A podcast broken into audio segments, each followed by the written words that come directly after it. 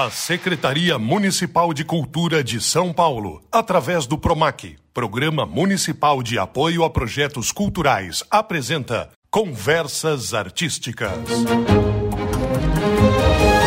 Salve, salve! Olá! Chegue mais aqui, começamos mais uma conversa artística direto do céu São Rafael. Eu sou o Paulo Bonfá. E eu sou a Camila Srouge. A gente vai te acompanhar em uma série de conversas sobre arte. E hoje essa conversa é feita em parceria com a Coordenação de Cultura aqui do céu São Rafael. Estamos todos respeitando os protocolos de saúde e higiene nesse momento, fazendo aquilo que é possível, não só na gravação, mas também durante toda a nossa permanência dentro dos ambientes escolares. Isso quer dizer que estamos todos usando máscara, álcool álcool em gel e garantindo o distanciamento seguro. Nossa conversa de hoje tem um assunto importante, interessante e acho que vai ser instigante. Henrique Bianchini já está conosco, seja bem-vindo, tudo bem? Tudo jóia, Paulo, Camila, é um prazer estar aqui, muito obrigado pelo convite e obrigado também por levantarem essa pauta extremamente valiosa. É, a gente quando pensa em dança, que vai ser o nosso tópico aqui, não pensa em tantas variações que a dança tem. Desde a denominação, quem dança é dançarino ou bailarino,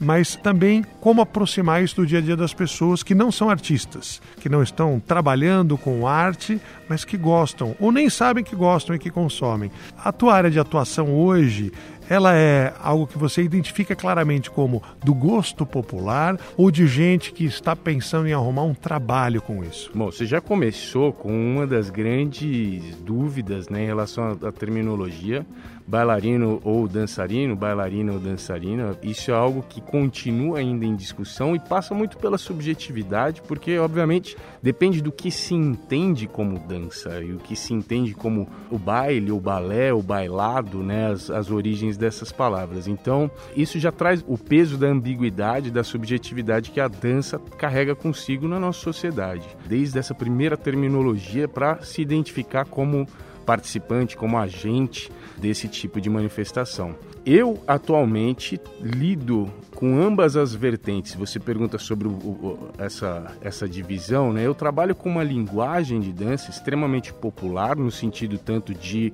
uma origem no povo, mas também é, como sendo uma linguagem que tem muitos adeptos, muitos interessados, que é o hip hop dance mas eu trabalho com pesquisa na área histórica, o que não é necessariamente algo que agrega a maior parte das pessoas e está muito mais ligado a uma profissionalização. Portanto, eu estou atuando ali no meio de campo entre essas duas vertentes. Dentro do espaço que a gente ocupa, que é um espaço educativo, mas que tem uma estrutura de cultura, assim como tem de esporte também, hip hop é uma linguagem acessível ao jovem. Talvez por ser mais recente, talvez por ser mais despojada, talvez por ser mais acessível, você vai, vai nos dizer. Mas, de qualquer forma, nós estamos falando de dança. Uma dança que talvez os meninos não tenham vergonha de praticar ao contrário do balé clássico, pensando né, naquela coisa do palco e da marcação com a luz e tudo mais. Como é que você é, avalia né, a tua especialidade frente a essa divisão de gênero? Faz muito sentido. Foi construído né, na sociedade, e aí eu não falo sociedade brasileira, eu, isso poderia ser estendido à sociedade contemporânea da humanidade né, inteira. Foi construída essa ideia de uma divisão de gênero, inclusive na dança, né? O que é para homem, o que é para mulher. E aí, puxa, essa conversa poderia ser muito longa, né? O que é homem, o que é mulher, o que é dança e assim por diante. Então tem várias camadas problemáticas nesse tipo de ideia, mas ela existe o fato dela existir traz consequências. E dentre essas consequências existe sim essa ideia, essa sensação de que danças como, por exemplo, hip hop dance pertencem ou lidam com bastante naturalidade com os homens. Isso tudo é uma grande falácia, uma grande bobagem, mas sim, essa ideia existe. E dentro dessa falha ideológica mora aí uma oportunidade, que é sim trazer os homens tão bastante é, distanciados da dança. Resistentes às vezes. Resistentes, sem dúvida, cara. E existe até é, é, fato assim. A ideia é quase uma piada, né? Eu me lembro muito bem que com 14 anos eu comecei a dançar e quando eu me formei ali na terceiro colegial, alguma coisa assim, eu me lembro que eu desci as escadas para receber o diploma E eu tinha o costume de dançar nos corredores do colégio, fazendo o que é conhecido como moonwalk. Né? É, eternizado por Michael Jackson, é, caminhando para trás com passos para frente. Exatamente. Eu fazia, é, na verdade o nome é backslide, mas eu fazia um moonwalk nos corredores e a molecada me conhecia ali como alguém que fazia essas coisas. Eu desci a escadaria para receber o diploma com um grito de bailarino, bailarino, porque para aquelas pessoas isso era uma forma de me zoar, de brincar comigo, uma forma pejorativa. Então, dentro dessa construção bizarra, existe ali uma oportunidade, que é trazer os homens para dentro da dança. Ainda que por um caminho bizarro, né, no sentido de que essa dança tudo bem, o que não faz nenhum sentido, mas ali mora uma oportunidade. E esse mesmo camarada que te incomodava, ou achava que estava te incomodando, ou te chamar de bailarino porque você dançou para descer uma escada, provavelmente pensava que tudo bem dançar se for eu com uma mulher ou eu com um par, mas homem dançando sozinho, não, né? Provavelmente. Isso é um preconceito, sim. né? Provavelmente sim. E é sabido, né, aí dentro dessa outra ideia, né, da dança como um, uma ferramenta de interação social, de conquista, né? Dentro dessa ideia, os homens sempre foram atraídos pela dança a partir deste viés, né? Porque, naturalmente, o homem que sabe dançar, na interação social, tem alguma vantagem. Então, esse é um outro lado que sempre atraiu os homens, porque aí tudo bem, né? Dançar um para forró, isso... uma valsa, etc., eu vou tirar aqui o meu par para dançar. É, isso diz muito sobre, sobre a, como funciona a nossa cabeça, né? Porque dançar para a conquista, tudo bem. Dançar como uma forma de autodescoberta, de expressão, de, de uma forma artística, uma forma de interação com o mundo. Ah, mas isso é estranho. Isso aí não. Mas aí quando a gente pensa, por que o hip hop, por exemplo, é uma dança que pode sim ser associada a homem? Você acredita que tem algum viés histórico do surgimento da dança para ser? Por que não, por exemplo, o forró, que também até tem, mas por que não balé? Por que o hip hop? Ótima pergunta, Camila. Bom, eu, eu poderia enumerar alguns fatores, né? O primeiro deles diz respeito sim, ao, ao imperialismo estadunidense. Né? Uma dança estadunidense, como por exemplo o hip hop, traz para nós já uma ideia muito cativante e chamativa. Henrique, você falou bonito ou falou como os nossos patrícios portugueses chamam os Estados Unidos, né? O estadunidense, galera, é o americano, né? é o popular eu americano. tenho uma bronca com a ideia do americano porque a gente todo mundo é americano. Né? Eu, você sabe, eu, eu, eu, me considero um pesquisador de danças vernaculares afro-estadunidenses. Olha Deus. que coisa complicada, que é um outro eu nem jeito. entendi o que você disse. Pois é, é um outro jeito de falar dança popular dos Estados Unidos, é, que veio da cultura afrodiaspórica. Mas eu, eu uso essa palavra. Tá, Pô, tô tá, tá complicando, parecendo né? grego aqui É, agora. mas é da diáspora africana, né? Foi uma Exato. diáspora. Não, mas eu, eu penso, eu, eu vejo assim, o que vem dos Estados Unidos já há muitos e muitos anos é atraente para nós aqui, no, no- no mundo todo, mas no Brasil em especial.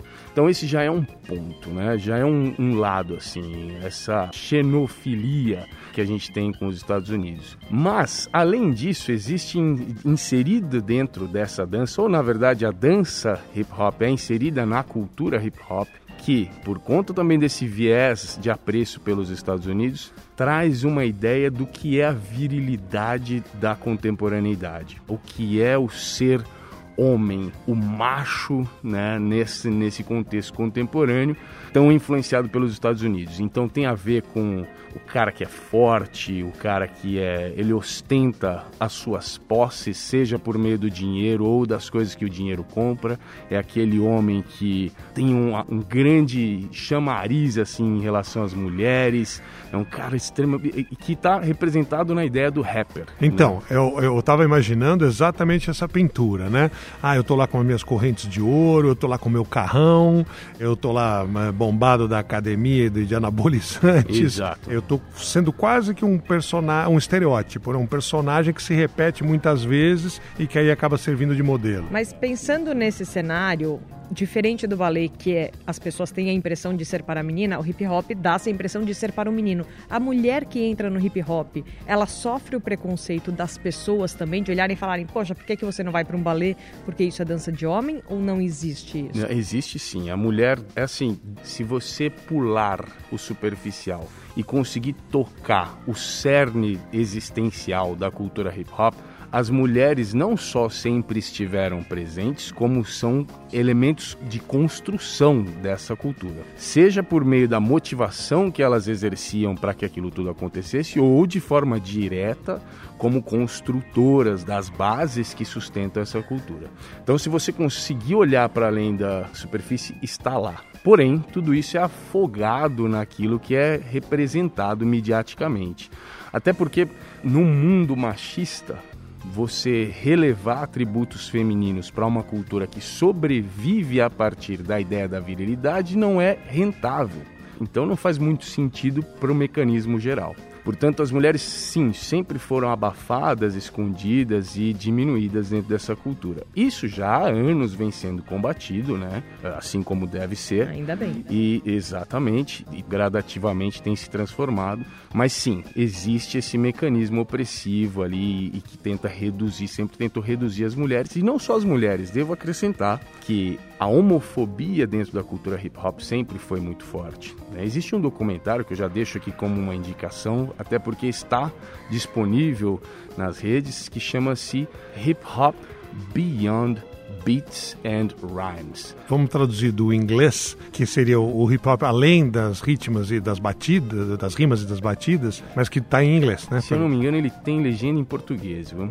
E ele fala sobre essa construção da ideia da, dessa virilidade exacerbada na cultura hip hop, principalmente no rap, né? no rap estadunidense, no mercado do rap estadunidense. Essa ideia da construção da virilidade exacerbada, da homofobia, da misoginia, que sim foram blocos de construção nessa ideia mercadológica do que é essa cultura. E a dança hip hop, sendo produto direto desta cultura, ela carrega consigo um monte desses estereótipos. Henrique, eu vou precisar te interromper para tentar fazer uma linha aqui condutora no tempo, cronológica. Henrique Bianchini está aqui conversando com a gente.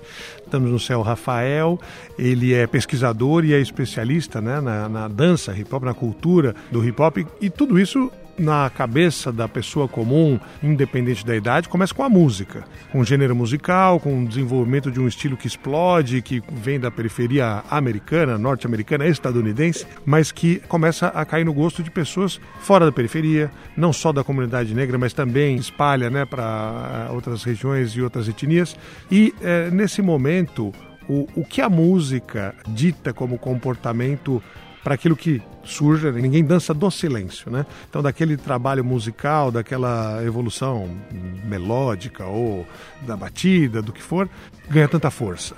É porque aí eu penso que para aquele som eu tenho que dançar desse jeito, com essa roupa e ter essas convicções? Sim, a sua hipótese é, é confirmada historicamente, Paulo. A, a dança popular ela surge geralmente, para não dizer sempre, vou deixar uma brecha aqui para algumas exceções, geralmente a dança popular surge da música popular. A música que promove esses elementos que vão se transformando em interação social, em expressão física e que vão se transformar eventualmente em uma linguagem expressiva de dança. Com esta linguagem em especial, isso não foi diferente. Então, eu costumo dizer o seguinte, que existe uma linha do tempo em contínuo, em continuidade. Então, portanto, não tem divisões muito claras. As coisas não tem de uma a noite está de um jeito se acorda de manhã está de outro. Tudo isso é muito gradativo, de forma sutil, a ponto da gente não conseguir perceber quando as mudanças acontecem. Mas às vezes, algumas transformações são drásticas o suficiente para que as consequências delas sejam fortes a ponto de você conseguir olhar para trás e logo ali atrás você perceber que era diferente até então. Portanto, aconteceu alguma coisa. Alguma coisa foi muito importante aqui, alguns marcos históricos assim.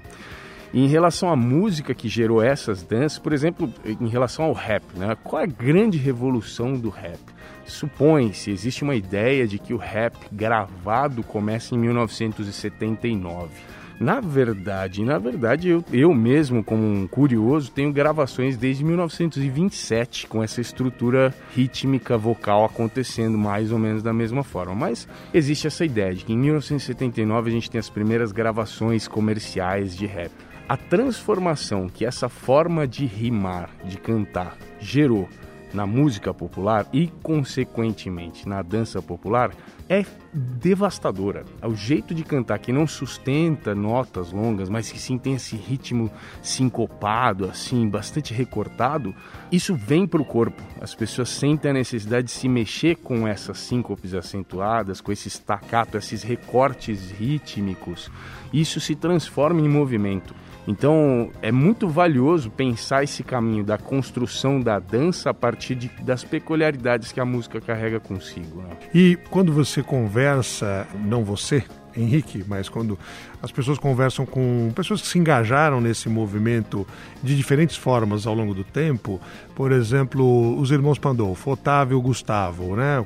Conhecidos mundialmente como artistas plásticos, os grafiteiros os gêmeos, mas eles vivem sempre dizendo: não, nós somos b-boys, nós somos dançarinos de break da época da estação São Bento do metrô em São Paulo, em que o Taíde, o DJ1, o Taíde cantando, o DJ1 fazendo os arranjos, as montagens, faziam o som da época e a gente mesmo desenhava umas roupas e tinha um colega que cortava e a mãe era costureira e a gente saía à noite com o nosso spray. Isso é um movimento urbano paulistano, né? Estamos falando de São Paulo, mas que vem nessa onda que imagino seja associada à chegada da cultura hip hop também no Brasil. Sim. A, a chegada da cultura hip hop no Brasil, e, e aqui é importante eu fazer um, um, só uma breve dissecação assim. Eu lido especificamente com a linguagem de dança chamada hip hop dance, que tem esse nome porque é a dança que é feita a partir da música que é conhecida como hip hop music, que na verdade é o rap. Música hip hop é um apelido dela. Essa música vem da cultura hip hop que é uma, toda uma movimentação cultural que tem início no, no começo da década de 70, principalmente no bairro do, do Bronx, em Nova York. Tudo isso chega no Brasil com certa rapidez existem assim registros de ainda no final da década de 70, algumas dessas manifestações embrionárias começaram a chegar no Brasil, principalmente por meio de gente que ia para lá, que ia para os Estados Unidos e trazia coisas de lá. Quando eu digo coisa, eu estou falando de discos de vinil, de alguma fita cassete ou até VHS que vinha para cá com algumas imagens e eventualmente imagens que a gente chegava a acessar por meio de filmes, como Flashdance um pouco mais tarde, ou ainda desde 83 a gente tem filmes que chegam no Brasil com essas pessoas dançando dessas formas, né? as pessoas dançando locking, popping, breaking nessas imagens e músicas específicas daquela cultura sendo mostradas. Então o início da década de 80 que traz para nós essas manifestações, mas tudo muito recortado. E o que os brasileiros fizeram foi capturar essas peças, montar um quebra-cabeça, faltando um monte de coisa, e preencher esses espaços, essas lacunas, com aquilo que já fazia parte da, da rotina das pessoas por aqui. Né? O fato disso acontecer numa estação de metrô lá, lá na São Bento, por exemplo, isso é muito peculiar.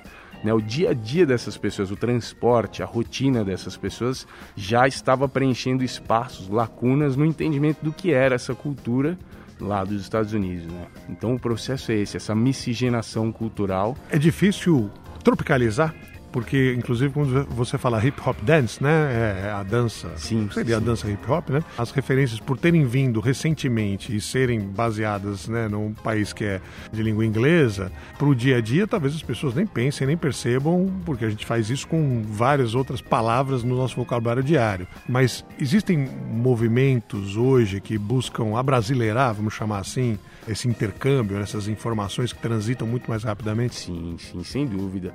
O processo acontecia intuitivamente, sempre aconteceu e sempre vai acontecer, mesmo sem a autorização do agente, né, mesmo sem que se perceba, mas ele passa a acontecer e já vem acontecendo muito de forma proposital. Né? Eu estava aqui, inclusive, aguardando para encontrar vocês e estava escutando uma manifestação acontecendo ali atrás, uma professora cantando umas músicas e falando sobre movimentos indígenas com as crianças. E em certo momento, ela começa a falar com as crianças e pergunta: Vocês acham que indígenas fazem rap? Pois eu estava aqui do lado e estava escutando isso. Vocês acham que indígenas fazem rap?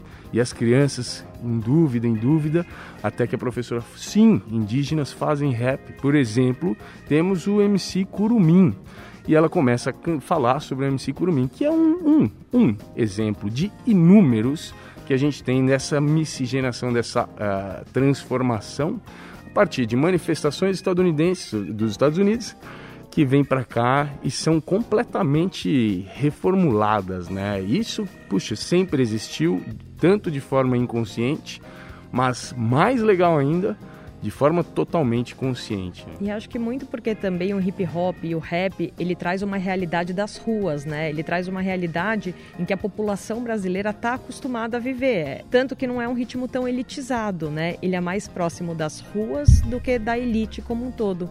E eu queria te perguntar justamente, Paris 2024 a gente vai ter o breakdancing como uma modalidade olímpica qual a importância de trazer uma modalidade como essa para os olhos do mundo? Porque de fato continua sendo nichado, continua sendo uma modalidade da rua que ainda não tem os olhares, porque a elite olha de uma forma diferente? Puxa, Camila, você agora entrou num assunto complexo. Eu vou, eu vou dizer o seguinte: primeiro ponto. O breaking é uma das linguagens das street dances, das danças de rua, é uma das linguagens mais praticadas no mundo. Aliás, eu, eu, eu vou um pouco mais longe e eu diria até, com a possibilidade de estar errando aqui, mas eu vou, eu vou tentar. Eu vou dizer que o breaking talvez seja a dança mais praticada do mundo. É possível. Eu não estou afirmando, mas eu estou levantando uma ideia. Portanto, primeiro ponto, assim, eu diria que o breaking não precisava das Olimpíadas para ser conhecido. Isso é um ponto importante. Eu até diria o contrário, que as Olimpíadas apostam no breaking porque é uma linguagem muito acessada. Como foi o skate e o surf integrarem aí o currículo né, dos Jogos Olímpicos? Exatamente. É, eu não tenho nada contra hipismo, acho sensacional e tudo, mas o skate é uma linguagem que dialoga muito mais amplamente população, seja ela qual for, tanto geograficamente quanto cronologicamente. Faz parte do dia a dia das pessoas, né? Exato. É, e o breaking, no caso, faz parte dessa, desse novo conjunto de modalidades que, puxa, as pessoas identificam aquilo. Então, esse eu acho que é um ponto importante. O segundo ponto é que, apesar de ser conhecido, não necessariamente as pessoas têm acesso àquilo de forma passiva. O breaking não chega até as casas das pessoas de forma passiva, elas teriam que procurar. É fácil achar, mas tem que procurar. Então eu acho que o grande ponto, o grande valor do Breaking Star nas Olimpíadas é esse canal direto que vai ser estabelecido com as casas do mundo inteiro.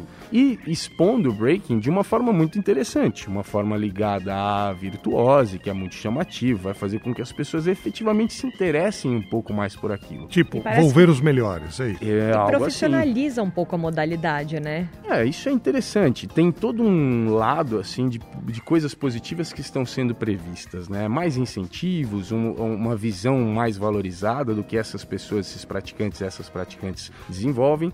E existe um outro lado, um contraponto que está sendo sempre trazido à mesa para que isso é importante, né? A gente olhar os problemas possíveis e tentar trabalhar para que isso não se desenvolva, como por exemplo o distanciamento cultural.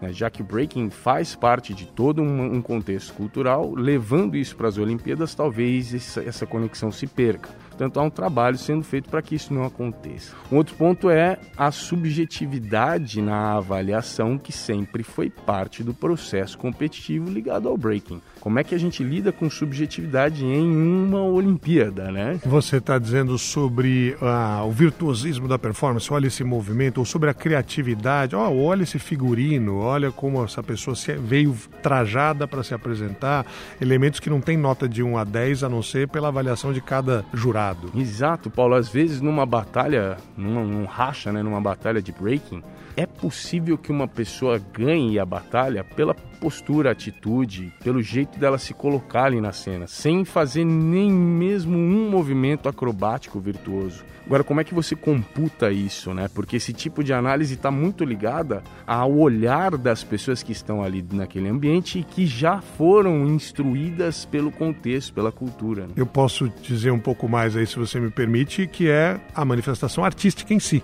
Se se transforma em artes cênicas e o seu voo a um palco ou até a quadra do ginásio, mas eu tenho lá minha expressão corporal, meu domínio cênico, meu tempo de movimento, o que eu vou executar, o quanto é surpreendente ou o quanto é cativante. Elementos altamente subjetivos como o carisma, eu posso simpatizar ou não com a figura ao olhar para ela antes dela fazer alguma coisa, e isso já vai influenciar meu julgamento. Então é, é uma curiosidade que a gente tem, mas para nossa reta final, Henrique, eu queria aproveitar especificamente o teu conhecimento do hip hop dance para quem está ouvindo a gente, tanto aqui o pessoal do Céu São Rafael como a massa de ouvintes. Tive interesse nessa conversa. Não sabia que tinha algo tão específico que a gente chama de dança hip hop.